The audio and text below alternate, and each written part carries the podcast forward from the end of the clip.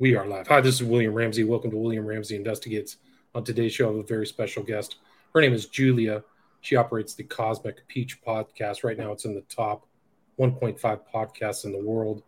And I've been on her show. I've talked about the JFK assassination, the West Memphis Three, and the Smiley Face Killers. There's a lot going on with the Smiley Face Killers right now. They just found the fifth body in um, Lady Bird Lake in Austin. So mm. people be careful mm. out there. Watch out, especially if you're in Austin or Chicago.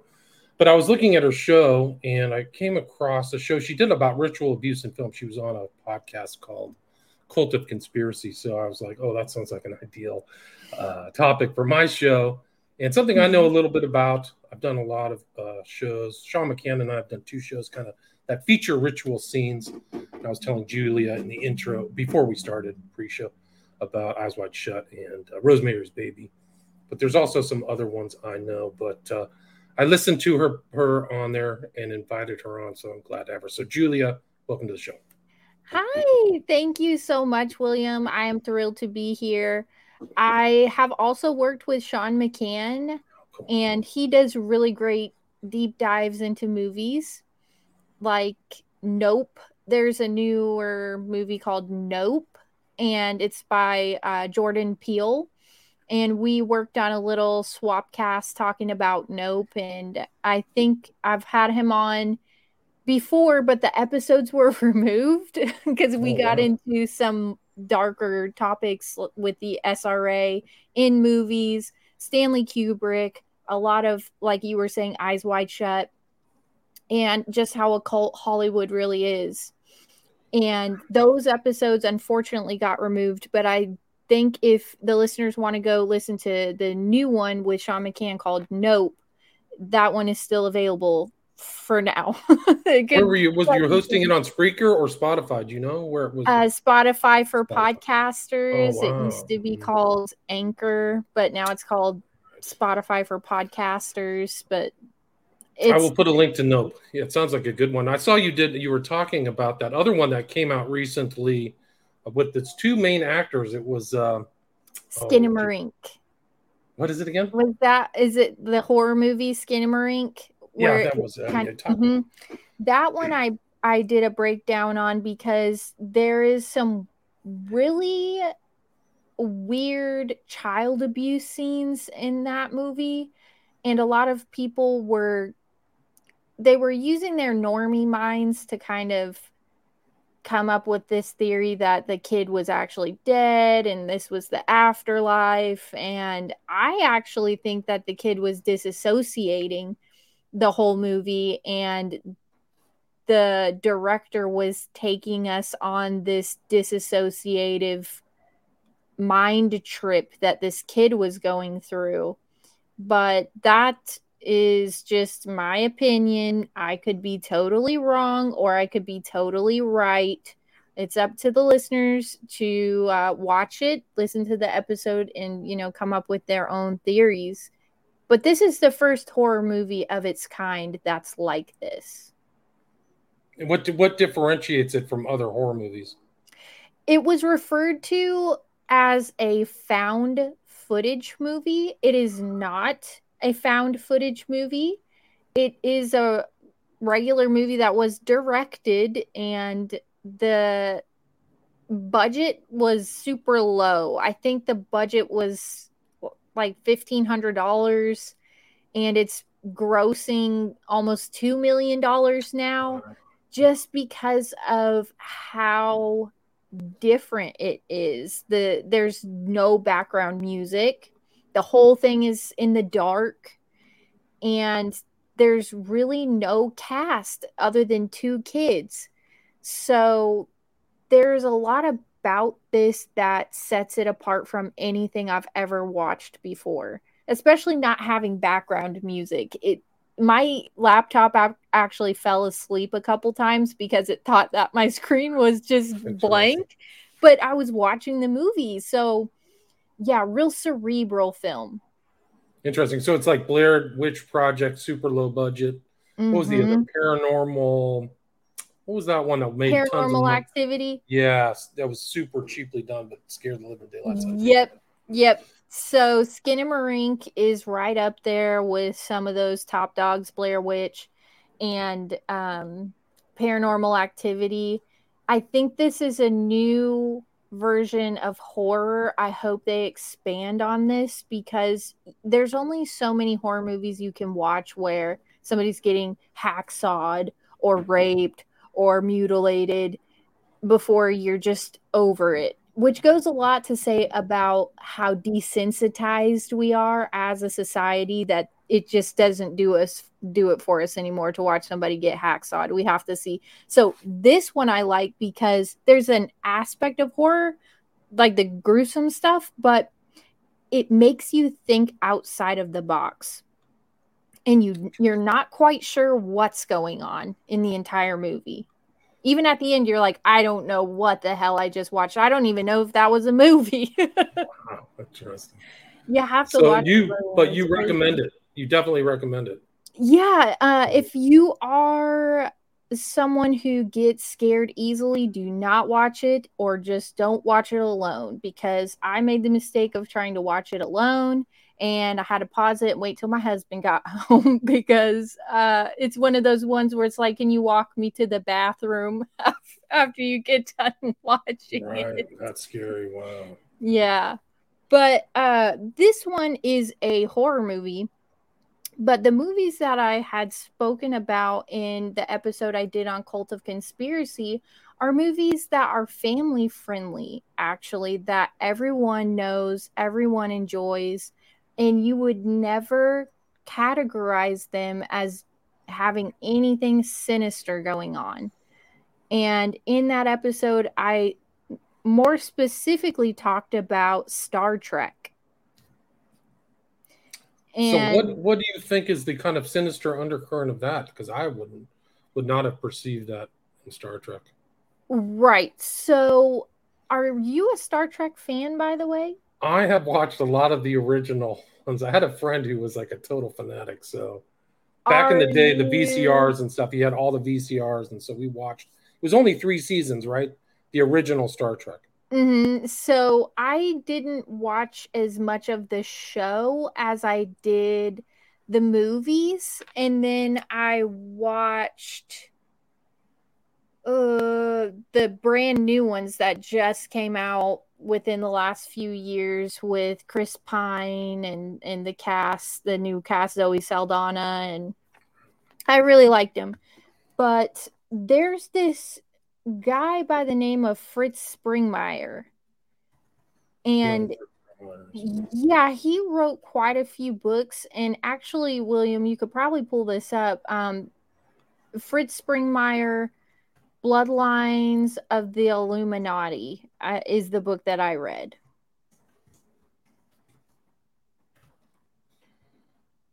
Right. Where's the image? This, yes. Yep. There it is right there. So, as you can see, when you do Google Images, the other thing that pops up along with Bloodlines of the Illuminati was a picture of Walt Disney. yeah, there he is. Um, yeah, so in this book, Fritz is giving us an outline of certain movies and the roles that they played in programming children in an MK Ultra or satanic ritual abuse type of fashion. And people want to say that I'm crazy when I say that but Fritz outlined it very beautifully in this book. And when you watch the movies if you keep in the back of your mind that this isn't just a cartoon or this isn't just a sci-fi movie and you look for the deeper meanings behind them you'll see it. It's real obvious. And in this book, he talks about how in the programs, when they're performing satanic ritual abuse to children, a lot of the times they play movies. They play movies like Wizard of Oz, Alice in Wonderland, Star Trek, uh, d- any Disney movie, really, because they're so fantastical that the child has an easier time disassociating and becoming part of that fictional world. And we see that storyline repeated over and over and over again. Look at Peter Pan, for example. They show you that you'll be swept away to this magical land by this boy who never grows up. And the fun happens after the parents leave or the children are alone. That's something that's repeated in all Disney movies. You can't have fun while mom and dad are home. They have to get killed in the storyline or they're just not home at all or not present in the kid's life for the fun to happen. So that on its face is a little odd to me. Yes, that's right. So, like, the parents are never around. Isn't that the famous story of all the princess stories of uh, mm-hmm. Disney? Is the mom it doesn't exist, right? Either they're a single parent or there's no parents. And for a child, there's several layers to this, but let's say for a child, while they're watching a movie like that, they can't differentiate in their mind the difference between watching something on a screen and something happening to them in real life. So when they see the death of a parent in a movie, they are actually enduring a form of trauma because the child now realizes their own mortality and the mortality of their parents. But on an even deeper level, while satanic ritual abuse is occurring to a child while they're watching a movie like Alice in Wonderland, the purpose of the ritual is to take that child's alpha identity and disassociate that so they can create an alter in the child. So an an alter personality or an alter identity within the child that they can program like a Manchurian candidate to go out and do things. So, for example, Alice in Wonderland, the child's alpha personality is the one that's going on the adventure, the one that's going down the rabbit hole while the abuse is occurring. And so that is how they create these alter egos. And when you look at Disney movies, you will see that this fantastical journey happens to all of the main characters. And there's a reason why everything is called a rabbit hole. Even in the Matrix, follow the white rabbit. Right.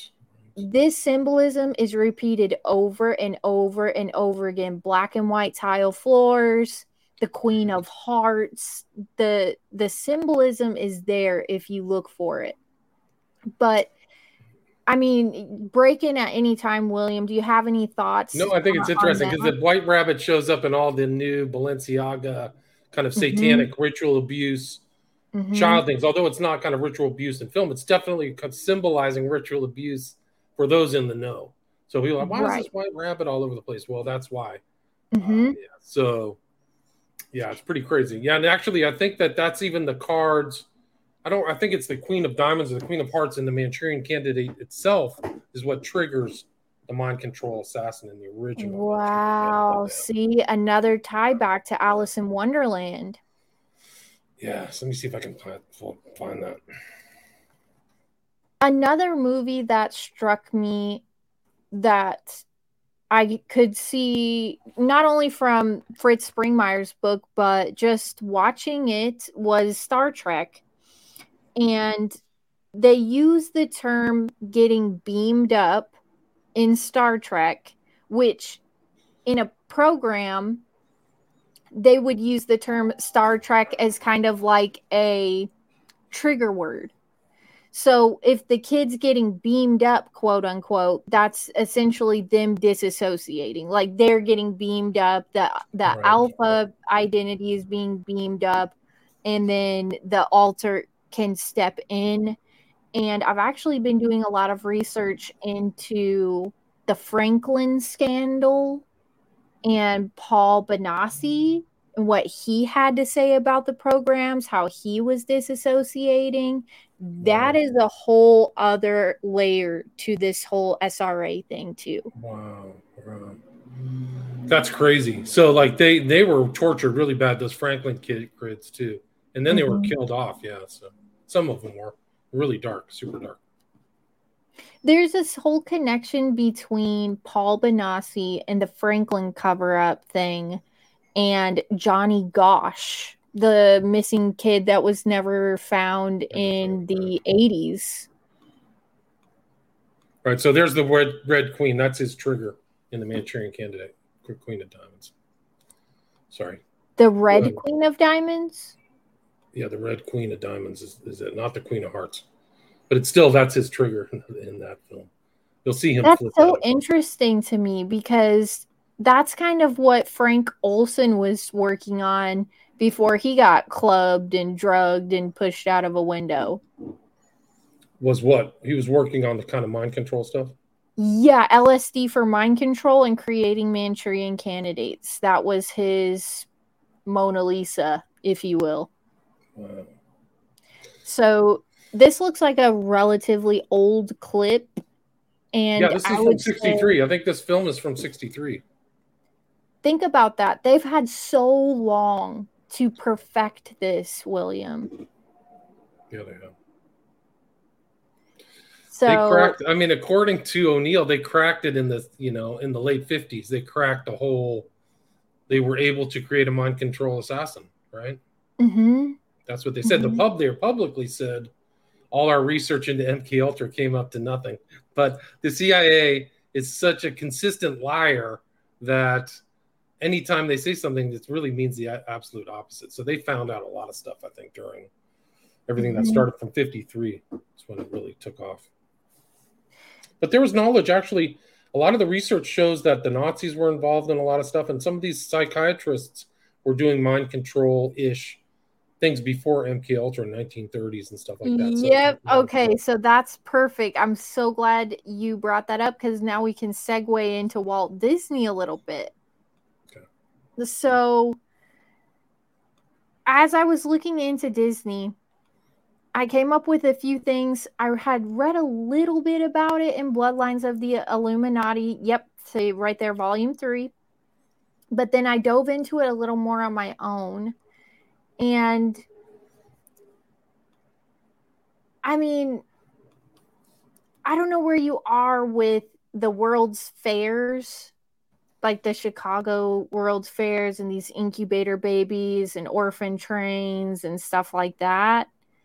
I think that there was a lot more going on than what meets the eye Interesting. but actually Walt Disney and his father were involved in the Chicago World's Fair and the New York New York World's Fair. Um and Walt Disney as a young man, I think he was 19, was also involved with the Red Cross in 1918 and the Red Cross has been linked to the Knights Templar and money laundering. But so he's he's only 19 when he's getting involved with world's fairs and the red cross. And then later in 1920 he joined the de molay which is essentially the mickey mouse club for the knights templar Right. and the masons Yeah. Mhm. Jacques de Molay was killed on Friday the 13th in France. So, yeah, that's why Right. Friday the 13th. The King of Mhm. France stole, stole all their money, Templar money, and stuff like that. It's kind of a notorious date, yeah. and it's this kind of precursor to all these other secret societies quote unquote the de molay and um the de molay had only just come into being in 1920 as far as this club you could join. And so disney was one of the first initiates into the club. And what's odd is that being involved with two world's fairs and part of two different secret society clubs linked to the Masons and the Knights Templar before the age of 20 says enough on its own. But then this guy goes on to be arguably the most famous person on earth. Think about that, William. Yeah, Disney becoming one of the most famous people on earth. Yeah, Disney Yeah, Walt yeah. Disney is arguably one of the most famous people on earth. No matter what country you go to, somebody is going to talk about a Disney movie. Somebody's Right. been to Disneyland, somebody's been to Disney World, Mickey Mouse, whatever, and it's timeless. Even 1920s or sorry, not 1920s. Um when did like Snow White come out? That was like one of the first ones. People are still idolizing that movie. I don't know. Dwarves. Had to have been early. Like it's still timeless. 1937 animated. Mm. Okay, 1937. So most of the rumors that surround Disney as a person, not the franchise or company, whatever, Walt Disney, um, is that he was a wizard, an occultist, a magician, a Satanist, a racist, misogynistic. I mean, the list goes on, but the proof is in the pudding. When we look at his work, he never promotes a strong family structure, as I said Right. before. And it's like loaded with all these rituals and spell casting and magic. I believe it's magic with a K, not magic as in fairy la la la. But I think the movies themselves could be kind of like elaborate trauma rituals for children because, as I had stated earlier, kids can't differentiate in their mind the difference between watching something on a screen and something happening to them in real life. So when you see Bambi's mom get shot and murdered, uh, all the like uh, Tarzan's mom gets eaten up by a mountain lion, and it's just it's pretty gruesome for kids cartoons, but I do think that his connection with NASA is where people can start agreeing that this is taking a weird turn because how does someone who's made a living making kids cartoons get involved with the creation of NASA? That is so crazy. So he Disney collaborated with NASA rocket designer Werner von Braun, right? Right. hmm Wow. He was besties actually with Warner von Braun, and they call this the Babylon Bunch, but it was Aleister Crowley, Warner von Braun, uh, Parsons, L. Ron Hubbard, and Walt Disney. These are the the bunch that created NASA. That's crazy. I had no idea that. Disney was. They're all around that same area. I think Disney Mhm. even lived in Pasadena at one time, if I remember. Mhm. That's crazy. And I mean, maybe I'm wrong, but drawing cartoons is not rocket science. So where's the connection? Like, it's to say birds of a feather flock together. So, what do they have in common? What's the connection? Maybe they're all involved in the dark occult. Simple as that. They are all into the same crap. Right. And we see the programming in Disney movies, they all work on depravity and inversion and dark occult rituals, in my opinion. But it just Well- makes sense. Have do you know in the Have you seen the Sorcerer's Apprentice with Mickey Mouse? This I've watched The Sorcerer's Apprentice with Nicolas Cage. Okay. Well, there's an original Sorcerer's Apprentice with like a that's a cartoon. It's from 1940, but the guy's like has the magic hat and everything. It's guess who the who the sorcerer is? Is it L. Ron Hubbard? No, it's a guy named Yen Sid. Which is inverted Disney. Right. Oh so Di- yeah, so the sor- let me see if I can bring up the Sorcerer's Apprentice. Oh my yeah, so gosh. it's Disney and they have everything. Like people have said that it's like uh let me see if I can find this. People have said it's like uh the source people have said it's like uh oh where is it? It's like a symbolism of all this kind of magic stuff. There it is. Yeah. Fantasia. It's actually called Fantasia. Fantasia. Okay. Let's see it. If it'll even show it. It's not showing it. Anyway, it's where if people are there, they can listen to it. It's if you do. Google images, Yeah. it'll probably pull up that iconic picture of Mickey Mouse with the wizard's hat yeah, on that's it. Yeah. and the little mm-hmm. magic wand that they use now for merch. it's Right. always it's Right. always Mickey with his his robe, his cloak, and Right. his wizard's hat. And I mean, we're bombarded on a massive level with black magic, and we have never once fought against it. The exact opposite, actually. We promote it and we wear it on our t shirts and subscribe to the Disney Plus channel and all this stuff, so on and so on. But I mean, there are many layers to this, as I said before. Just his connection with Warner Von Braun and Crowley should be enough Right. to get people scratching their heads. Right. It's crazy. I had no idea that Disney was tied with Braun until now. Like Mhm. that's off the charts because that puts him right in there. And Disney really was a kind of a change agent, right? So all of these Disney films are really culture change and stuff like that. Do you know who the biggest owner of Disney stock is right now? Oh my God, who? It's uh it was Steve Jobs until he died. Now it's Steve Jobs' wife. Because they sold. Pixar, yeah. So you ever see a picture of her with Ghislaine Maxwell? Yes. Oh my gosh, sickos. They're all yeah, so she's the no, she's like the big cheese at Disney. Bigger than the Disney family. oh my Yeah, God. it's crazy. Yeah, crazy. Think about that. In all those Disney cruises, you wonder about the maritime laws and Little St. James Island and all that crap. Yeah. Imagine what was going on with with child trafficking and shit like that. I mean, stuff Oh. like that. Sorry, William. I know you don't Okay. curse. it's okay. But If yeah, I mean, Google Warner Von Braun and Disney, there's quite a few pictures of them, buddy buddy, kind of clanging a beer and just didn't know that. having a good old here. time. Yeah, look it I up. found the Sorcerer's Apprentice. This is what it is. I mean, this is total like children's magic. Watch this whole thing. So that's Yen Sid. That's Disney, and there he is carrying the water, and this is like a full-on sorcery. That's supposed to be Disney. That's Yen Sid. Look at the Disney owl. background. The Yeah. owl at the very top there. Crazy. Or a bat, whatever it is.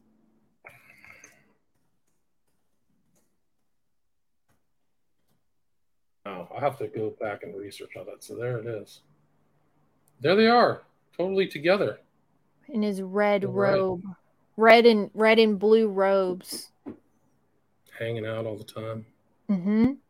Yeah, they're so these photos that you just brought up of, of Warner Von Braun and Walt Disney, they're always uh, just real buddy buddy. Um, hey, look, Disney at this little rocket thing I'm making, and we do see a lot of, of space propaganda type stuff in Disney movies, and you don't have to be like a flat earther to think that there's something weird about NASA. There's something weird about NASA, though. Yeah, no question. There's something very weird about NASA. And Von Braun was fully a paperclip, like a literal paperclip scientist. And he was much darker than people know. He was at this kind of place where they had slave labor. And he was like a ranking Nazi. He was like a colonel in the Nazi party. So they had to really whitewash that guy. But you know what else is weird? Is Stanley Kubrick was also friends with Warner Von Braun. Really? Wow. I didn't So- know that. Are there pictures of them together? How did they know each other? When Stanley was maybe 20s, early 20s, he was hanging out with Warner Von Braun at his house, drinking whiskey and staying up all night, uh, chugging the butts and smoking cigars, uh, talking about all these stories with Warner Von Braun and some of these more secret German type of people. But isn't it odd that there's this whole thing about Stanley Kubrick faking the moon landing Right. and putting the clues into The Shining, which is why um, Stephen King hated it so much as Stanley totally turned it all the way upside down and made it his own thing. But what are the odds of Warner Von Braun being involved in not only Disney, but also Stanley Kubrick's life? And they both are prolific, infamous, you know, famous movies and, and it makes you think like NASA's got something to do with the film industry. NASA's got something to do with propaganda. Right. No, it's amazing. It's not just some kind of like quiet, uh, austere, distant space agency. They're involved in all kinds of stuff. They bought, I think they bought the camera for Kubrick to use in 2001 A Space Odyssey. And there's mm-hmm. a book by, I can't remember the author, but they called Stanley Kubrick's, like where he did his uh, filming outside of London, NASA East. That was their nickname for it. So, Think like, they, that. yeah. So it's like so strange, all that stuff working together. And there's like pictures of these. guys. I wonder if like Clarke has to be wrapped up in these guys too. Clarke was a like a known full on pedophile, man. Like really uh, like obvious. like yeah. that's a really good connection to Eyes Wide Shut because not only was he friends, not only was Stanley Kubrick friends with Wernher von Braun, and then he goes on to put all these weird clues in The Shining. He's downright telling us some stuff in Eyes Wide Shut. So you have to wonder if he knew about Disney and these weird pedo rings and all this stuff. Uh, Ghislaine Maxwell goes on to be the the head honcho at Disney now. Come on, there there is too much here. There's one thing to say you're stretching or you're speculating or you're putting stuff together that doesn't really go together. This is kind of streamlined. Disney had an occulted history going all the way back to him working at the Chicago World's Fair, Wernher von Braun, L. Ron Hubbard, Crowley, Kubrick, they all were in this little clique, this Babylon bunch together. And just look at what they were showing you with their work. That's it incredible. It's incredible. Yeah, they knew all that stuff. They knew all the occult stuff. If you read through Arthur C. Clarke's, uh, I haven't read all of his science fiction, but he knew all of the Masonic numerology, just like Disney. Disney had that Club 33, right? That's mm. like the secret mm. club at Disneyland. Are you aware of that? So I I'm aware of it to a degree. I'm I haven't looked into it a lot, but I actually know that the uh in the 60s Epcot, the city of tomorrow was based on Nazi ideals. Really? Wow, I didn't know that so and this is during project paperclip when we got wernher von braun and most likely we got mengele i don't right. think he escaped and ran away or was massacred or any of those things i think that he actually came over with wernher von braun in this whole like paperclip thing I think that the, the the story is that he became some kind of MK guy under Mr. Green. Like they had a fake name, and he drowned in some kind of water accident somewhere in South America. Like mm. he made it mm. through. He was clipped. And there was a guy, also a guy really at NASA. Was? Pardon me. Do you think he really was, or do you think he still he was still alive? I think he was made it through World War II, like a lot of these guys. Okay. I think he just got clipped in super secret, top secret usage, and brought over, and then died a natural death. He didn't deserve to die a natural death, but I think I think they proved that the bones they found in South America were Mengele's. So I think he was probably just some kind of like dark operative for Western intelligence. Just wow. brought him over. Like what's really weird is that a lot of these Nazis came over and were like negotiating. Like Gehlen was the head of Hitler's in intel for Russia on the east in the eastern whatever front they called it from Germany. And the guy was like walking around the United States in the 50s like not monitored, having meetings with Allen Dulles. And so this is a guy who knew all of the intel for like Russia. That so they brought him over and used him, and that's how these guys negotiated and survived. Is they had something that the elites in the United States wanted. Yeah. Mm-hmm. Well, they were trying to get to their level. Yeah. yeah they because were. they had already started working on all these secret programs. They just brought them over to the U.S. and we continued them and funded right. them and gave them all the backing. And I mean, it's a long story on how, but Disney is actually tax exempt like a church. Right. There's so a huge fight about their yeah, there's a huge fight about the exemption in Orlando. Mhm. There was a huge battle. But this is see that guy with the cut on his face in between Kennedy and Johnson? That cut on his face, that's another Nazi, right? Who uh, was paperclipped. His name is uh, what was his name? Kurt Debus, D E B U S. Look at that black and white tile floor. Yeah, there it is. Totally Masonic, right? It reminds me of this scene in, I believe it was Captain America, where they find all this Project Paperclip stuff in the movie and they're talking about how it was a real thing and da da da da da. The room in that scene looks just like this one. You might be able to find it, William, if you Say it again. Where what is it? Captain America Project Paperclip scene.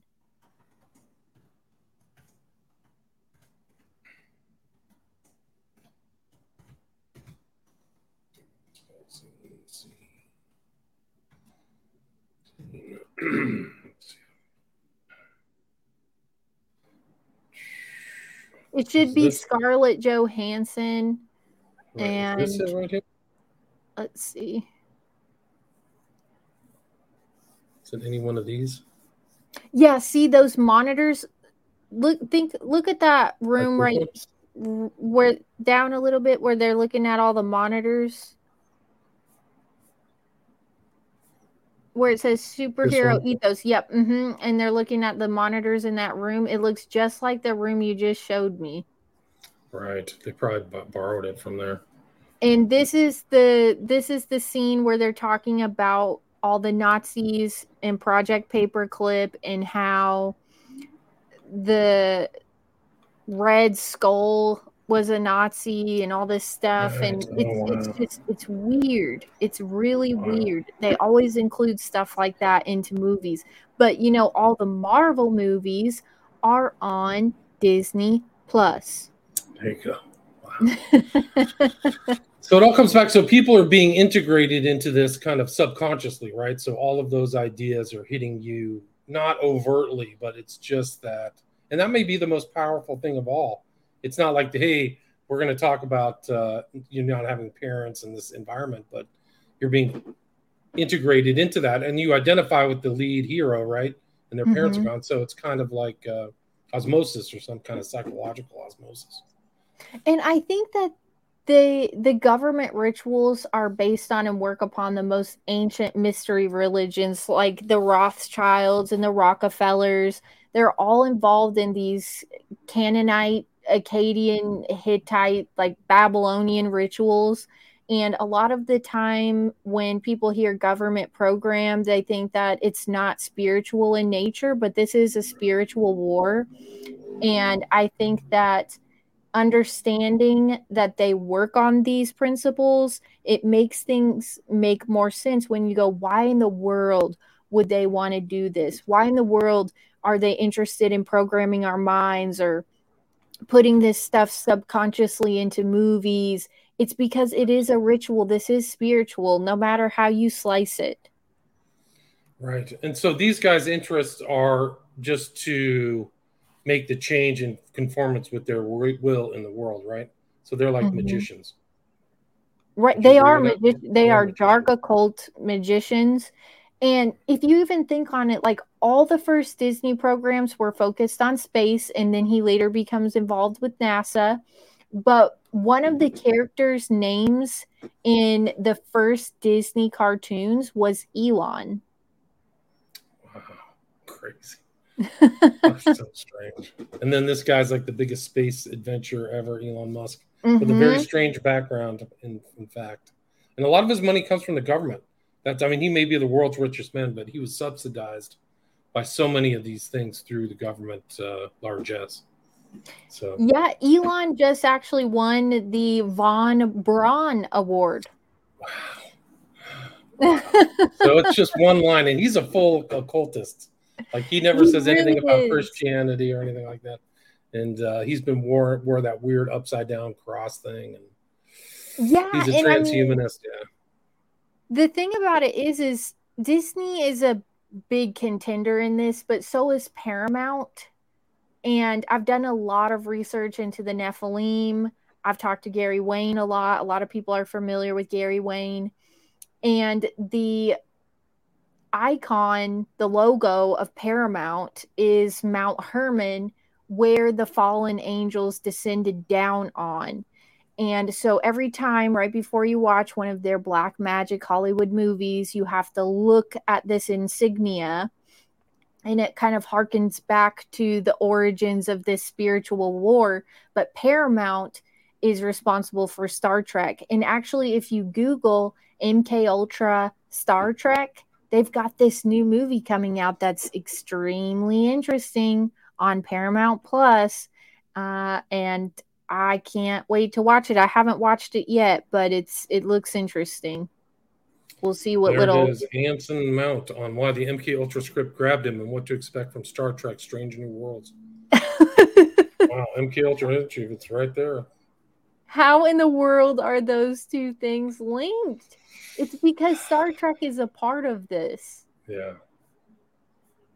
I don't and, think they're going to put anything awe inspiring in this movie other than the fact like you said before they acknowledge mk ultra was a real thing but that they concluded their study and that it was never uh, carried never, on it was a waste of money and time they spent right. as much money as they did on the manhattan project so billions of dollars literally like spare no expense so mm-hmm. they spent so it's called spent money on um, something that never worked. So it's very strange. And then we destroyed all the paperwork. Trust us. We just got rid. That's what uh, he said. So it's almost like in your face, just BS lies, like no proof or anything. Just didn't work. We destroyed everything. Let's move forward. You know, whenever you see people like yep. take themselves off, like the FBI did the same thing recently. They like said, "We've made changes. This will never happen again. You guys don't have to worry about anything. Trust mm-hmm. us." Mm-hmm. So whenever you see that out of DC, uh, you should. You probably... need to immediately draw up your red flag when you yes. hear stuff like that. And the reason I think these episodes where I talk about stuff like this are so captivating is because, on some level, everyone understands that this is real, that we are victims in a never ending game with these people.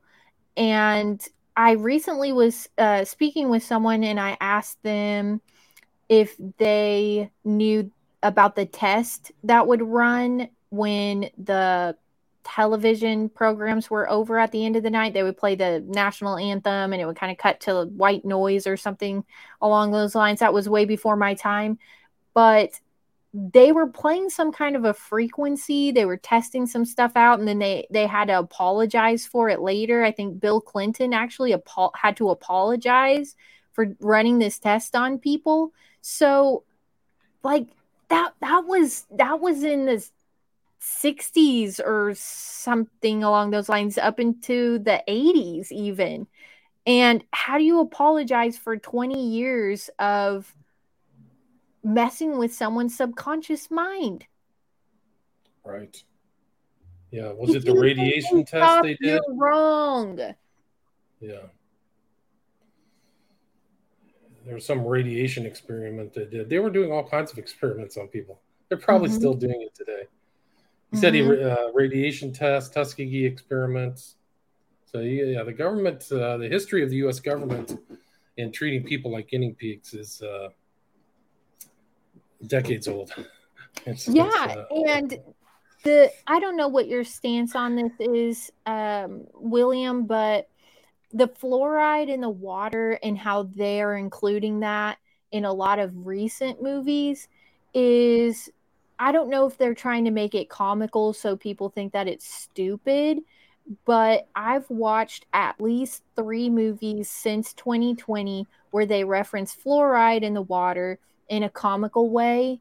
And one of those movies was another Jordan Peele movie called Us. I don't know if you hmm. watched that. I haven't seen any of his films yet, but people say good things about him. He's like a Kubrick to me. I think that he's a, a brilliant genius, but I also find some occulted crap in there. So, I mean, oh. nobody gets off scot free. Nobody gets off scot free. It's everywhere. That's the whole thing. Is like the whole everything. The whole culture is just redolent with this stuff, and nobody seems to really want to talk about it. It's mm-hmm. literally everywhere. Esoteric ideas, occult ideas, but it's almost like the intellectual, you know, commentary class never really wants to go in there. It's like they just stay within this preordained, you know, Overton window that's acceptable uh, discourse when like the most important stuff that's happening is the occult kind of ideas that are mm-hmm. influencing day-to-day life. So it really is a remarkable kind of phenomenon a kind of a sociological phenomenon it's like, like a social experiment because if you can get behind an actor that's in a movie if you really like that actor whatever they're trying to portray in that movie you're kind of on board with it. And i actually shouted you out when i was on uh, the interview for Tinfoil Hat because of they they brought something up about Damien Echols, and I was trying to do my best William Ramsey, and I was like, you really should just talk to him about it because I'm not the expert on it. But there was a movie that came out that kind of made it seem like he was not involved in it. I think it was called like Devil's Knot or something like that. Right. There was West of Memphis was one of them, yeah. Right. Like I think one of them had like Reese Witherspoon even in it or oh, something oh, right, like yeah. that. Based on Devil's Knot yeah. Laura uh, Leveritt, Mara Leveritt book was supposed to be the book of record, but there's many omissions in there. But think about that. If you portray something in a certain way in that movie, you're really going to have people thinking that he didn't have anything to do with this. Right. Because right. of a movie. right. It has Reese Reese Witherspoon and uh, I forgot what the famous English actor is, but yeah, you're right. They probably people just see it. So there's a lot of propaganda out there, even these films and the documentaries that really aren't documentaries, but uh, people are They're being not. bombarded with stuff. Yeah, and being they like, think if, um, you know, at the beginning of the movie, if they say based on true events, that everything in the movie really happened that way which is, that doesn't mean it could be very very loosely based on true events and they could still say that Right. Yeah, the, I think at the end of Devil's Knot, they just kind of wrap it up by saying we don't, we'll never know what really happened there. That's the mm-hmm. way it mm-hmm. They just left it like with a loose end. So mm-hmm. it's very strange film in in kind of the sense that, but very Hollywood, like a Hollywoodized version, not what's in the court case. But uh, you know, that's another. It's kind of like a ritual abuse kind of theme in that film too. So it's a lot of like these. It really is, and I think that Johnny Depp being as infamous as he is, and for a reason, I'm not going to discount him in any way. But if he gets on board with Damien Echols or free him, he's innocent, whatever. If you are a Johnny Depp fan, whether you know the case file or not, or looked at the forensic evidence or not, you're going to jump on the bandwagon because you support that actor. So if he thinks he's innocent, therefore I think he's innocent. But another thing that I was going to say is even going back to uh, the Laurel Canyon a little bit with the movies that were coming out in the 60s. You look at Kenneth Anger, a lot of occulted stuff in his movies, like Lucifer Rising and all these weird, um, what was one, uh, Easy Rider. And Jack Nicholson himself, I believe, is into the dark occult wouldn't be surprised at all. If he's hanging out with uh, Polanski, probably is one of those types. Right. And there's that weird story about him slipping some quaaludes or something into this underage girl's drink and da da da. Um, and he has no birth certificate. Nobody can find out where he came from. He grew up thinking his grandma was his mom and his mom was his sister and right. it's just it's all weird. And i mean that wasn't the only there was uh james dean and natalie wood and all the stars from rebel without a cause. They all died really weird. And it's it's like how many people need to die or like how many weird things have to happen in hollywood before people go let's just cancel all of it let's just right. let's just listen to William Ramsey investigates all day. I think that would be better time spent. it's so crazy, like Hollywood, the stories of the strange deaths, early deaths, abuse, the hidden abuse, the abuse that comes out, super abusive environment. Holy smokes. Mm-hmm. Almost everybody, that's the way in is to get abused or homosexually abused and all these rituals. And they just came out actually. People think like Eyes Wide Shut is fake. They just came out that Hunter Biden was a member of this secret society in Hollywood, like a sex club called Sanctum. Have you heard of that? Oh my So- God, no! Please break it Yeah, down. for Sanctum. So he came out on Sanctum. The guy who started Sanctum, it included a lot of the elite in Los Angeles, said he saw Eyes Wide Shut and wanted to start a secret society based on that. Like he literally referenced Eyes Wide Shut as his inspiration to create the Sanctum. And Hunter Biden paid the ten thousand bucks, and then they supposedly, according to the owner, kicked him out because he was a little too hands free with the ladies. So Oh my! um, and I mean, his Hunter Biden's like um those that like uh, laptop is really incredible. I mean, it's a crime mean, scene, a but real slimy freak. super slimy. Mhm. And like he like for a guy with that kind of money and access, he was like hanging out in like the scroungiest like crack hotels in um, Delaware. Like you have millions of dollars, you can go to a 300 400 dollar night place and write it off or something. What are you doing in like a hundred dollar a night, fifty dollar a night hotel with like So he's up to some sick stuff, really sick stuff. yeah, yeah. no. I'm sure if you look into it, he was abused as a child. He There's a lot of yeah. stuff around, you know, growing up in, in political families. That's kind of your bargaining chip is your children. And how many child actors kind of had to go through that? Drew Barrymore, for sure, all those Steven Spielberg movies she was in. And um, there are so many stories about Heather O'Rourke from Right. Poltergeist. This is a form of currency. And that's kind of what uh, Paul Bonacci said when he was talking about MK Ultra and and the Franklin cover up. That children are currency. They use them Right. for to um basically put politicians into incriminating situations and then blackmail them later. And it just so happens that most of them are into this sick crap. Most of the politicians it's like do you like little boys or little girls? Stick around after the party and we'll, we'll find out you know? That that is so disgusting It's incredible. Like they they there's major uh, politicians who've been blackmailed.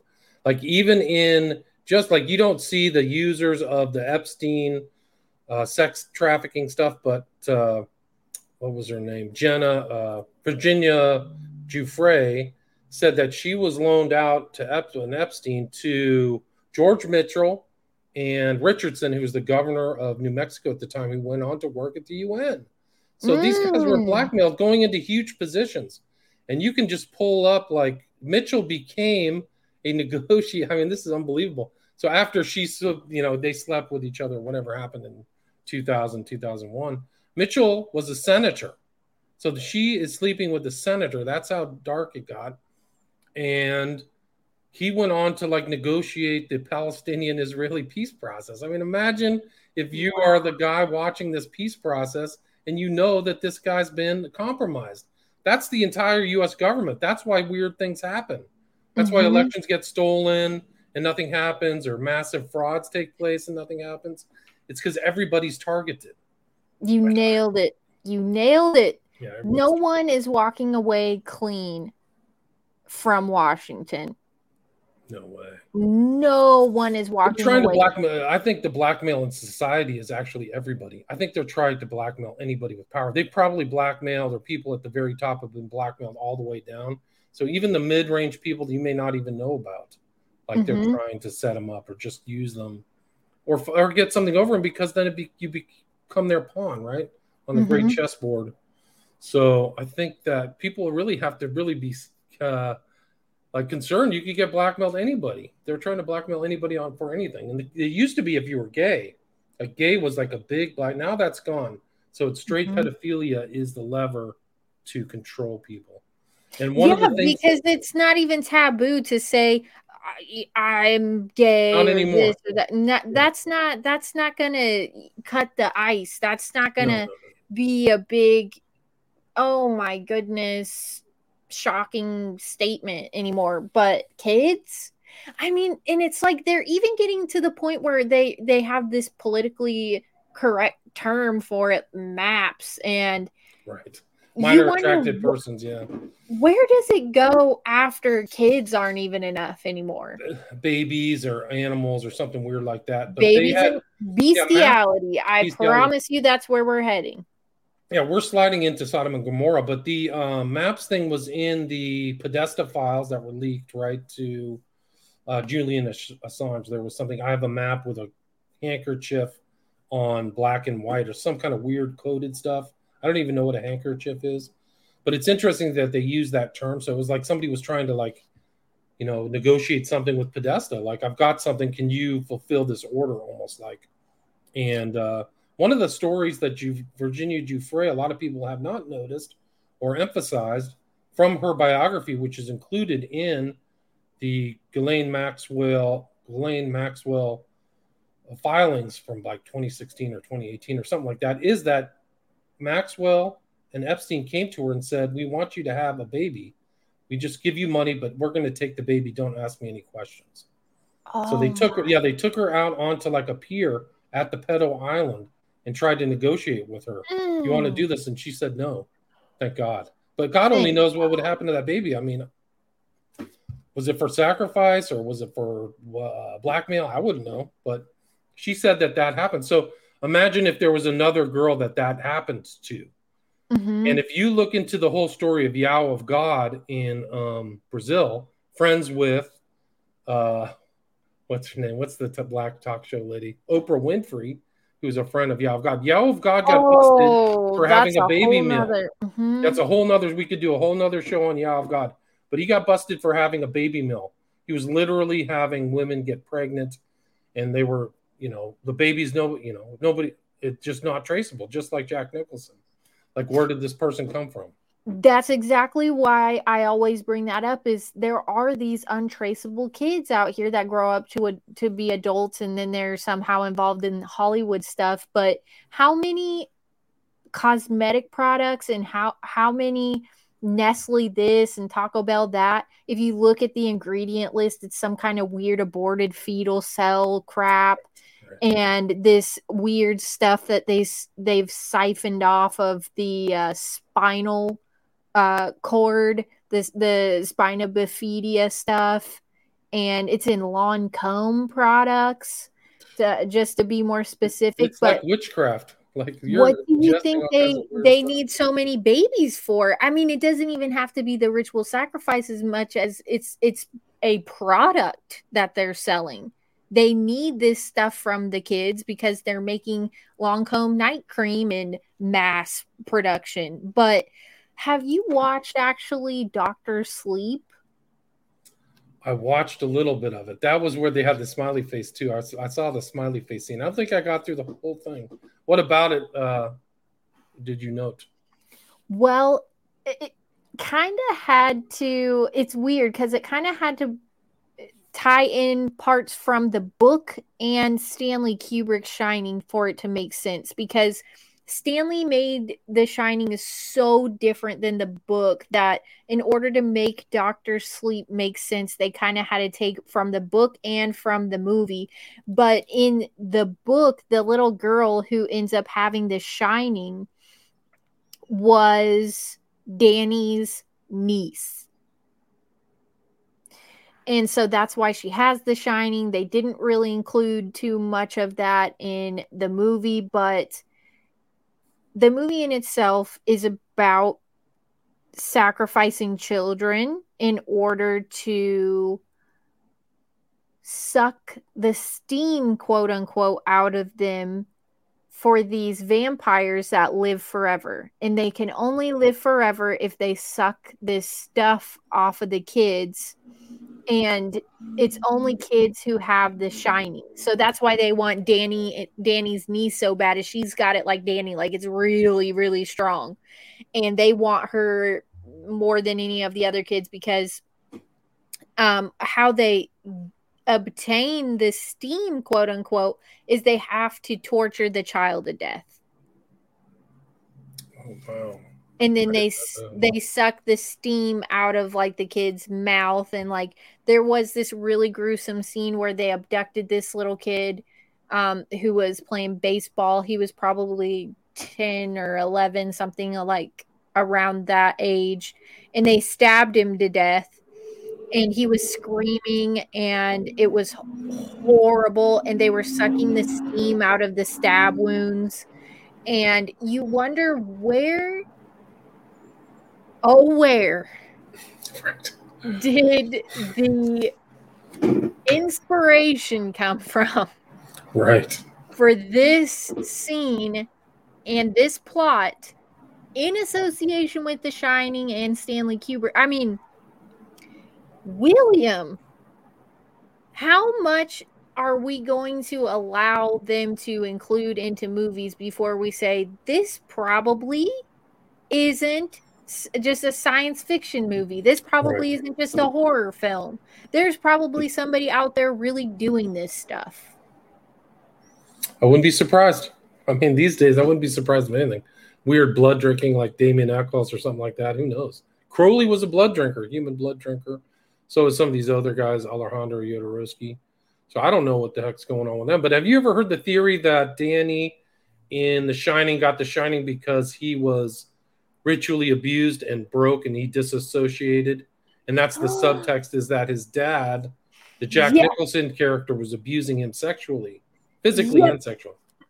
Thank you for that, William. Yes. So there are so many Wizard of Oz references in The Shining as well. I didn't know that. I didn't know. And uh, there is a scene actually where we see the twin girls for the first time, which is something that Stanley added. They weren't supposed to be twins. It was supposed to be a girl ghost, not twin girls. But that goes back to Gemini and like some other stuff. But you can actually Google this, William.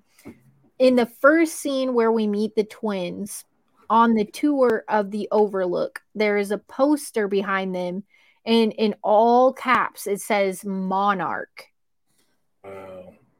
And the Wizard of Oz references in association with the DID and Tony, the little boy that lives in his mouth. And that is classic dissociative identity disorder. Something that happens to you when you've been a victim of SRA. Right, you've been abused, right? Right, so it's there. Like that story's there. Mm-hmm. And uh, it would make sense. Like, and then the Jack is caught reading a men's pornography magazine, right? Not a woman's one, too, which full further bolsters that. Have you seen that? It was a play playgirl, not a playboy that he was holding. Ooh. You haven't seen that? You haven't heard that one? No. Oh, yeah, there are theories that the manager of the Overlook Hotel was actually supposed to be JFK, which is very interesting. Heard that. Going back to the whole NASA thing. Um, right. The NASA the, theme that's in there. So that's him getting up from the chair in the interview, and he's holding clearly. You can just see this. It's uh, Playgirl with the thing circle. You can see this here incest why parents sleep with their children. So that's the secret theme. Oh my God, yeah. William. Yeah, mind blowing, huh? Crazy. There is a scene where Wendy's checking the boilers, and there's a bunch of pictures up on a bulletin board behind her as well. And they're of like ladies tied up in ropes and like weird stuff. And that that's something else that you can easily Google and find I mean, there is just the whole movie is a maze. It's like you think you have it figured out, but then you go down this way and you find something else, and then you find something else over here. And Shelley Duvall, who played Wendy, has lost her mind. It's gone, yeah. She's a mess. She's like in a permanent state of dissociative identity disorder. She thinks that uh, Robin Williams is a lizard person, which some people think lizard people are real, which is cool. But I mean, think about that. She says he's a shape shifter. But do you what do you think Kubrick? I mean, the rumor is Kubrick was really hard on her and intentionally was using techniques on her to exacerbate her mental state so she could play this role. What if he was really knowingly trying to crack her? Like, he was. He, okay, yeah. Mm-hmm.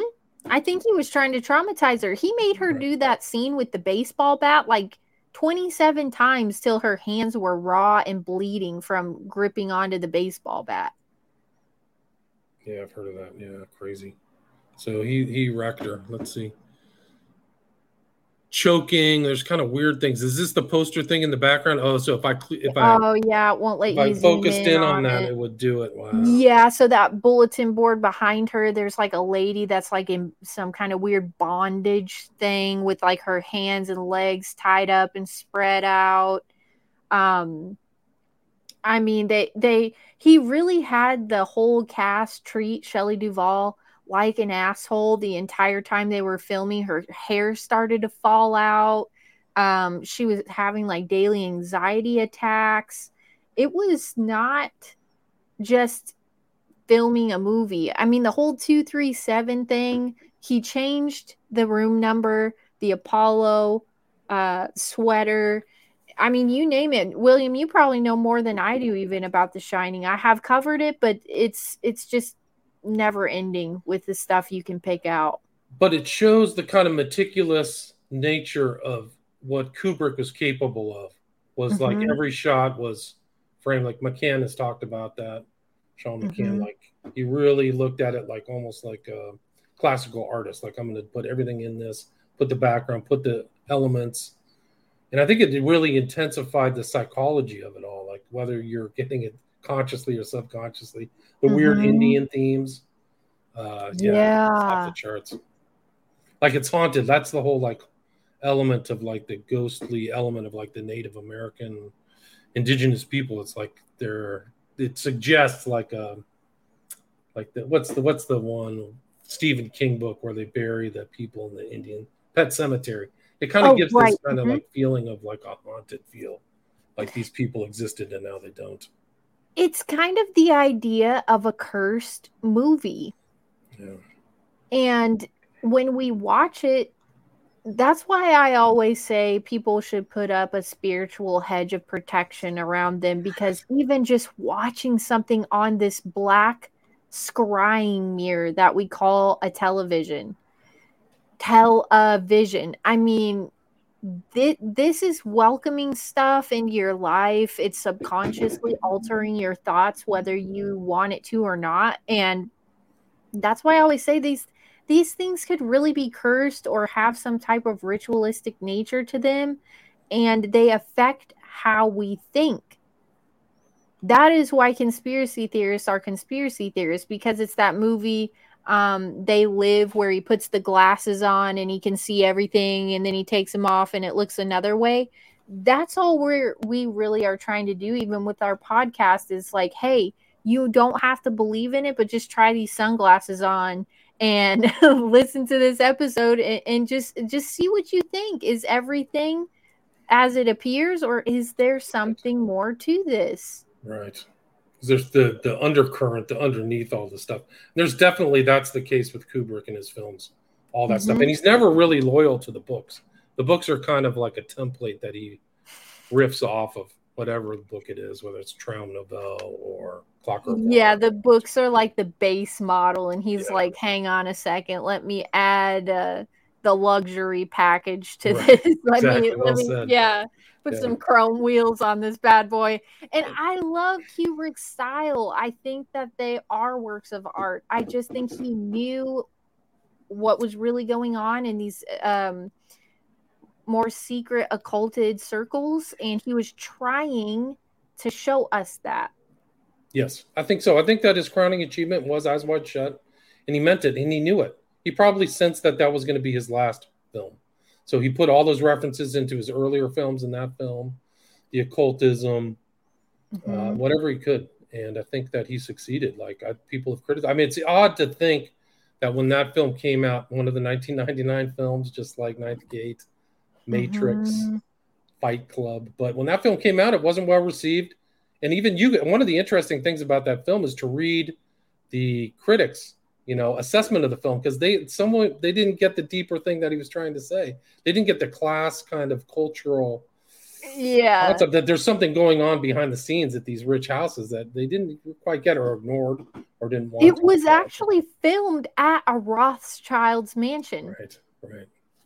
Yeah. So, so i mean th- is there anything more you can say about that? But what what's also interesting is um if rotten tomatoes would have been a thing when eyes wide shut would have come out it probably would have gotten like two stars and anytime i see two stars on rotten tomatoes i'm like oh this is a really good movie i need right, to watch right. because i just disagree right. with them completely on all of their analysis no i think you're right too and it's also who's using rotten tomatoes you know like what kind of uh, listener or whatever is actually kind of involved in this too. So mm-hmm.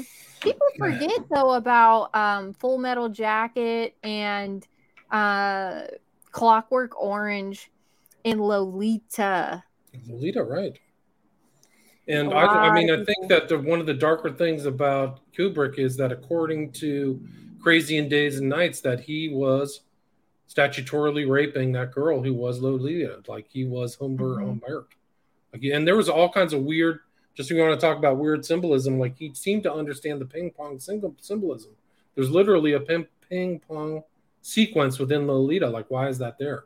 I don't even know if it's in the book, but that's it's, like common. I don't think it was. And the weird thing about the book, again, like you said, he just uses it as a template. But he said the book portrayed Lolita as being 13 maybe and he casted a 14 year old to play the role but he said he wanted her to look even younger maybe nine is what he oh, said geez. so why the book's already pushing it you know right. so Let's make her look even younger. Let's make her and he did do a good job of of being super vague with how old she was. Other than the fact like with the guy who wrote Alice in Wonderland, uh what's his name? Lewis Carroll. Um, that's a, st- a, fake name. I forgot what his real name was. Yeah. Lewis Carroll. Um, he was he was sexually obsessed with a young girl that was like nine that's who he based Alice in Wonderland off of. He, like he he didn't just love her, he was in love with her and like wanted to be with her. And that is it, the inspiration behind Alice in Wonderland. And right, it's like of, he could tell her the stories to be with her, right? Oh, so right, like a sick freak, yeah. like storyteller kind of guy. Right. And think about kind of the 60s literature, uh, Stranger in a Strange Land a lot of people were reading Lewis Carroll, and for some reason, John Lennon, who has weird connections to um, Roman Polanski and Kenneth Anger and the Laurel Canyon scene and the Dakota apartments, was weirdly obsessed with Alice through the Looking Glass. Wow. It's and he said, world. I mean, John Lennon said that he was sexually attracted to his mother. Weird. William, you want to talk about some weird incestuous stuff along the lines of like uh what's the guy's name from the Mamas and the Papas? John Oh Phillips. yeah, that, yeah, Phillips was definitely I mean that's admitted already, right?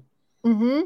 Yeah, so they are all kind of weirdly incestuous and have like this again, I I believe that they are involved in the dark occult, but I could be wrong. I could be right. It's up to the listeners to decide what to do with the information. But I think there's too many dots for this just to be a coincidence. I agree with you. I think there's a lot of strange things going on. I think Manson knew a lot of those people. They all said they didn't know him after the whole thing went down at the Tate House but he was networked with all those people, the uh, Beach Boys and all that stuff, and they all just done it. And I think one of the writers, I forgot her name at the time, but she says nobody was surprised that it happened. They were just waiting for it to happen. And Tate Tate was actually in a movie with uh, the Alexandrian witch. What what is his name? Uh, Alexander Alex Sanders. You ever seen those pictures of her Oh. with Alex Sanders? No, Let me see if I can what? Yeah, yeah, yeah. Full on witch. Oh my gosh. You know, I've said this before, but I think Mama Cass was a big witch. Wow, I'm- wouldn't be surprised. There it is. Sanders with Tate. Let me see if I can pull this up. So there are two kind of different strains of Wicca. One is Gardnerian, which is the guy who got his license or whatever from Crowley and borrowed a lot of Crowley stuff. And the other guy is Alex Sanders. So I'm going to pull that. As in Sanderson, like So, Ale- so then they call it Gardnerian and Alexandrian religion. And Alexander, he Mm. has a book somewhere. It's, I have it somewhere, but uh, let me see if I can pull this up.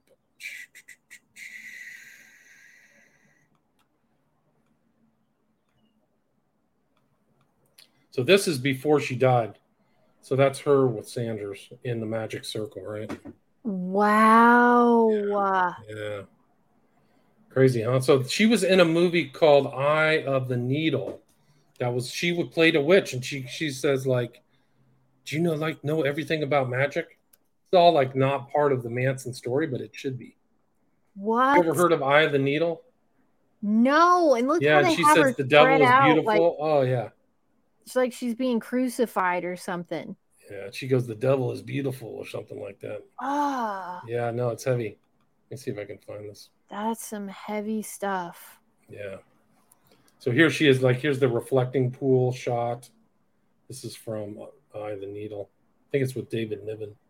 the reflection pool. Yeah. You know, um, I talked about that with someone about the 9/11 monument and the the Washington monument. They all have these weird reflection pools. Yeah. It's like as above, so below. That's what it's Yes. Yep. Mm-hmm. Mm-hmm. Yeah. So it's all. Let me see if I can find some other. Creepy AF. It's crazy, huh? Hard to believe. Wow. Yeah. Let me see if I can find the Eye of the Needle um, film trailer. I used to have it somewhere. Eye of the Devil, I think it was called. Um, Oh, great. yeah. Eye of the devil. Eye of the Devil, I think it was just called. Yeah. Totally. I think this is. I think this. Oh no, this is from somebody else. It was. Let's see. At least one person who claimed to have been sexually abused as a child by Crowley was Alex Sanders, the founder of Alexandrian Wicca. Sanders also introduced Sharon Tate to witchcraft when he was hired as a consultant for Tate's first film in 1967, The Eye of the Devil, which is about Ah. ritual sacrifice. So you can add "I have the Devil to your. Uh, Oh my gosh, William. In 1978, in an interview with Jack Pleasant, Sanders claimed to have been introduced to Crowley by his grandmother, Mary Bibby. Sanders was initiated as a witch at age seven, Oh my god. and his mother took him to meet Crowley when he was a young kid. So they say. How disgusting. Crazy, huh? I mean, even that picture right there is just telling a whole story. It's telling a lot. I mean, you can see Alex Sanders is all over the place. He's like, oh yeah, here she is from Eye of the Devil. She's wearing the kind of like single pendant with the eye in the in the uh, thing here. This is Wow. Yeah, totally satanic, dude. She knew a lot of that stuff, no Mhm. question. But she has like all kinds of uh, lines in there, like, "Oh, you know, I believe in. Do you believe in? Oh, she says, do you believe in magic? Yeah, it's totally a cult, man. It's a total occult film.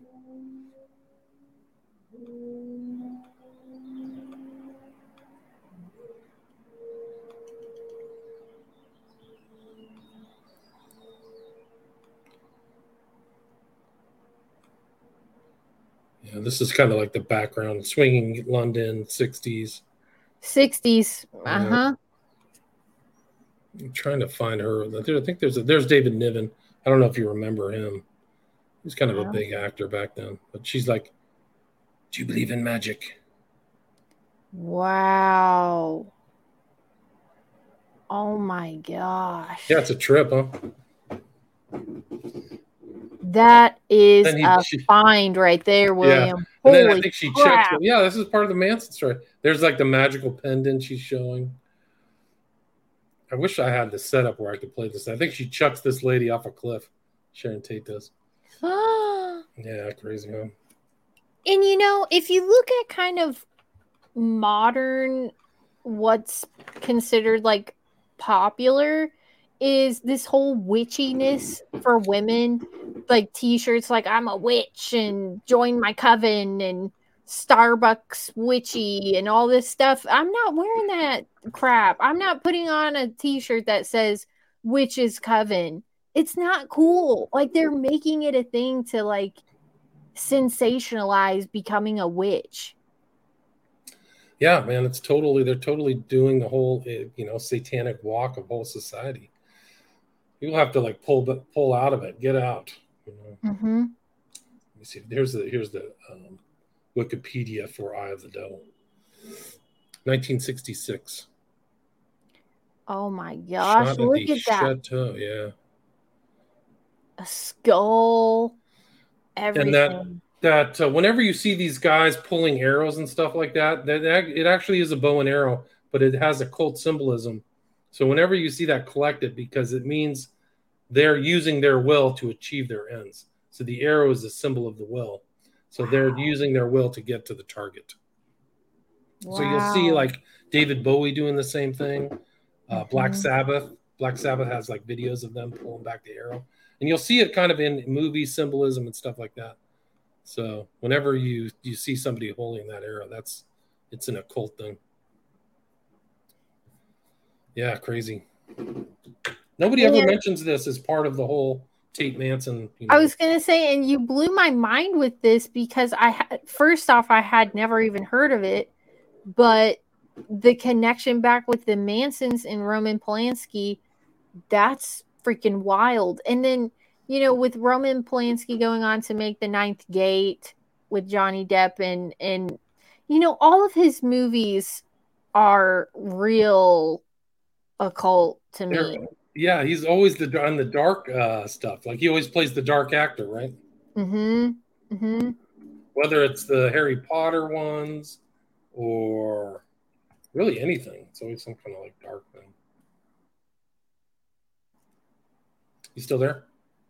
Oh yeah, yeah. I'm still here. I was just thinking. I'm looking at this this movie trailer thing poster, and my occult mind is like my uh detective mind is just going a mile a minute because now I want to watch it. You want to watch it? I want to watch it and see, you know, what because it's not that I I oh let me let me watch this cool movie. It's more for me an investigation. Right. You can kind of see you learn stuff about what they think about, you know, the occult through these things because they put they're, they're inspired by the occult. Like this movie is totally occult. Mm-hmm. She literally goes, "Do you believe in magic?" Like magic with a K. That's her whole thing. Crazy. And all a movie it really is is just you're seeing through the eyes of the director and you're seeing through the eyes of whoever's mind thought this crap up. Yeah, the actors are important and all that and you know watching the movie to find the symbolism is important, but seeing through the eyes of like for this one directed by J. Lee Thompson, screenplay by Robin, what's that say, Eskridge, Estridge, yeah. and Dennis Murphy. I bet if you look at their track record, they've made quite a few similar films. Yes, I would agree with that. No question. Or they have some kind of pedigree, like an occult pedigree or something like that. Mm-hmm.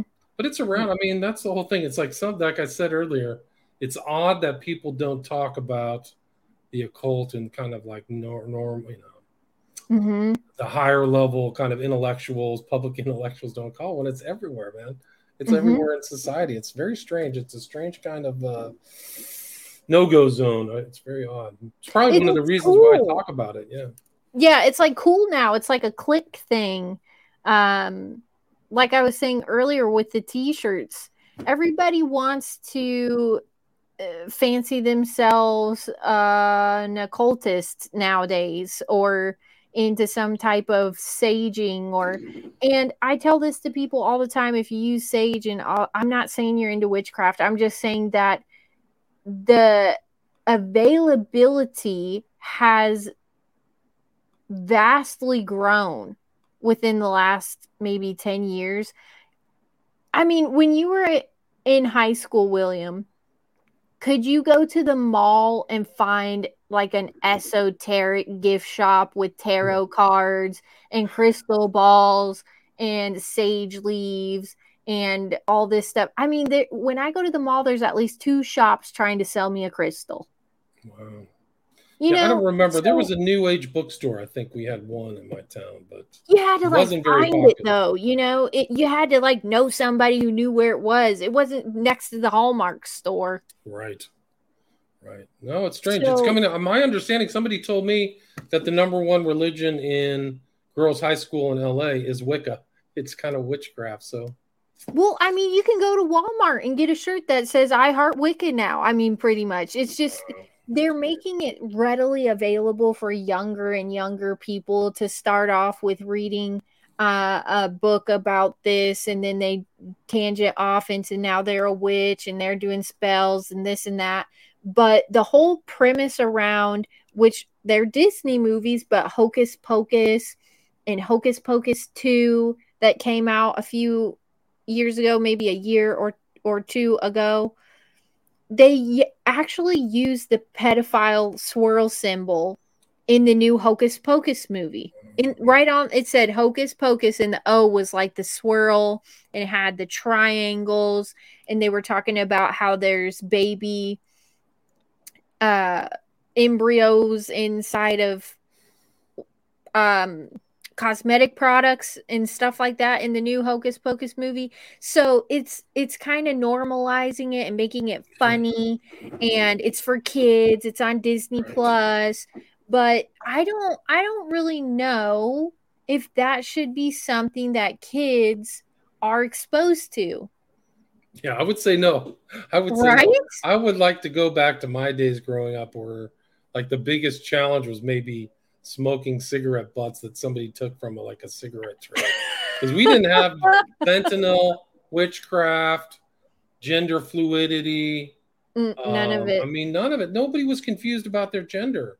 And no. there were guys that were kind of always get men and women who were gay, but it wasn't. There was no pride. It was just people just knew and knows what they did and mm-hmm. it wasn't like it wasn't like it was like that like people hated them or anything. There was really very few like the gay bashing i think is just i'm i'm i'm 100% with you on that because it didn't used to it, like if somebody was like oh i'm gay it's like okay who cares? Yeah it just was like like okay. like who cares I mean, I, now, I, yeah, it's just now it's like, oh, sure, boss, you get special treatment or whatever. Right. It seems I mean, very odd, and it's also in your face. Like, okay, do you have to have a dance and a parade about it? Just go do your life. Go to the gay bar. You know? Right.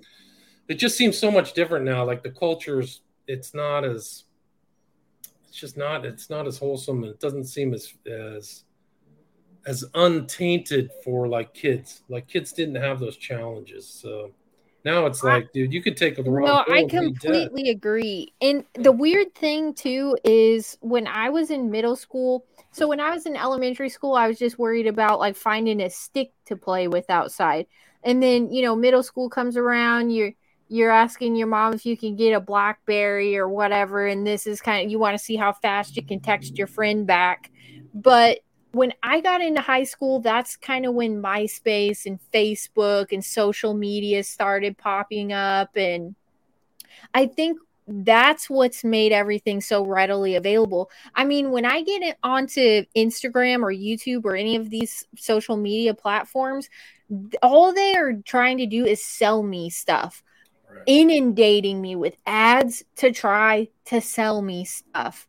But they're also doing that to you with things that are not tangible. They're trying to sell you ideas, ways to think about yourself, ways to think about society, ways to think about other people all social media is is this huge thought experiment where yeah. they're inundating you with products to buy and ah. ideas to buy and they're just stuffing crap into your mind at such a no fast doubt. rate you don't even know like sometimes i get off my phone and i'm like i'm exhausted I've i just, just destroyed i just destroyed my instagram account so i'm officially free of the mark zuckerberg concentration camp of the mind i've Congratulations, William. So, I wish I could join you. I just don't miss it at all. I don't miss Facebook or anything because that's the same thing. You just keep getting bombarded with stuff. Like, mm-hmm. oh god. But we are at the 90 minute mark now, Julia. Is there anything I got to run out? No, anything yeah, like that? Where can people find your stuff? I mean, you know a lot about this, like Ari. and the other movie that I wanted to talk about, we have to do another show, is Don't Worry, Darling. Maybe we get Sean and we'll Ooh, we could do maybe a team up on that one. Yeah, that would be that really would be good. good.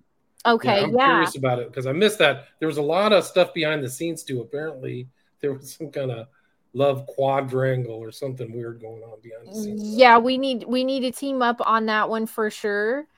Um, if the listeners want to find where I am, I'm wherever you listen to podcasts. Uh, and also on YouTube. I have my own website. It's cosmicpeachpodcast.com. Some people don't have Instagram, so they're not able to access my links from Instagram. So I just point them to type in your web browser on your phone or your computer, whatever it is that you have. You can type in cosmicpeachpodcast.com and you'll find the links for the YouTube, Spotify, Apple, etc. You can also check out, um, I have links to all the guests that have been on my show. William's on the guest page, and a lot of other cool podcasters are on the guest page. And you can even, if you're a fellow podcaster and you want to reach out and work with me, you can actually send me a message on my website and uh, we can team up for an episode like this one or whatever it is. But that that's probably the easiest way to find me is through my website. Website, which is Cosmic Peach Podcast, correct? Dot com. Dot com. Mm-hmm. Dot com. Cool. And, and, William, of course, you got to plug your stuff too. Oh, you know, it's the same stuff. William Ramsey mm-hmm. Investigates podcast, website. The easiest way to contact me is email, just William Ramsey Investigates at gmail.com or protonmail.com. And I'm just trying to get off of the toxic big tech sites. I don't know if I could ever get away from Google, but I think I'll try to. I don't, know if I can pull it off, but I think it's just like it's like leaving Sodom and Gomorrah. You want to kind of leave and not look back, like uh, Lot's wife, you know, because right. it really is turning in Sodom. I've never like I'm old. I never expected it to be this bad. Like they're literally mutilating kids who are under I the know. age of ten. It couldn't be more evil. Uh, they're taking away their choice. They're violating God's plan for these kids, and these are monsters. They should be put in jail. I really mm-hmm. detest these people who are ever involved in this fake ass morality that this mm-hmm. is the mm-hmm. highest moral choice or gender affirming. It's the opposite of gender affirming. That's the fake terminology that these devils use, like you're a transphobe. I'm really not phobic. I don't care if you're gay. I don't care if you wanted to wear a dress. That's fine but you're never. I'm 100 percent with you, and I just want to clarify that for the listeners because I myself have been accused of that. I'm not scared of anybody. Nothing scares me. Okay, I'm not scared of you if you're gay. I'm not scared of you if you like to wear a dress. I'm not scared. Like I'm not going to dress like a man coming after you. I don't care what it is you do. I just care about getting the truth to people who want to hear it. There is propaganda going on. There is an agenda going on, and I don't think Satan I don't think Satanists or the devil have a sexual preference. I think that there's straight Satanists. I think there's gay Satanists. I think there's trans Satanists. I don't think that's like, I'm not saying you're evil if you're gay. I'm just saying, look at the signs. There are some really sinister events occurring in our society, and it happens to be centered around certain uh, ideas. I'm not afraid of gay people or whatever. It's like you were saying, but there is something more to this. Yeah, there's something sinister. And the name calling, I think people have to get past these very simple terms like you're a so and so or labeling and actually think about meaningful thoughts that have meaning and effects on people outside of yourself. Like you may think that it's this weird fake morality. like I've thought about it. It's not a matter of intelligence. These are very intelligent people. I actually respect a lot of the intellectual uh, skills of people on who support these things. That's fine. It's not that. It's the moral and con- the consequences of somebody out outside of themselves that they're in, in, in uh, kind of invading. So like some 10 yeah. year old kid, like you can uh, you can shove your ideas into a 10 year old kid and tell him what he thinks is right. Who's who's doesn't have that experience in life. That's why you can't sign a contract till you're 18 or you know do yeah right. like there's reasons like that but you can go yeah. you can have gender affirming and a lot of these guys are ruined. Their lives are ruined right because you can't get a tattoo right until you're a certain age you can't drink alcohol you can't drive a car there's certain ages right things are appropriate lessons yeah Yes. So let's let's just leave the kids out of it. Is all yeah. I'm saying. Yeah, I agree. Leave the kids out of it. Mm-hmm. Julia, Cosmic Peach podcast. Thanks so much for your time. Really appreciate it. Thank Great you, to talk William. With you. All right, cool. Stay there.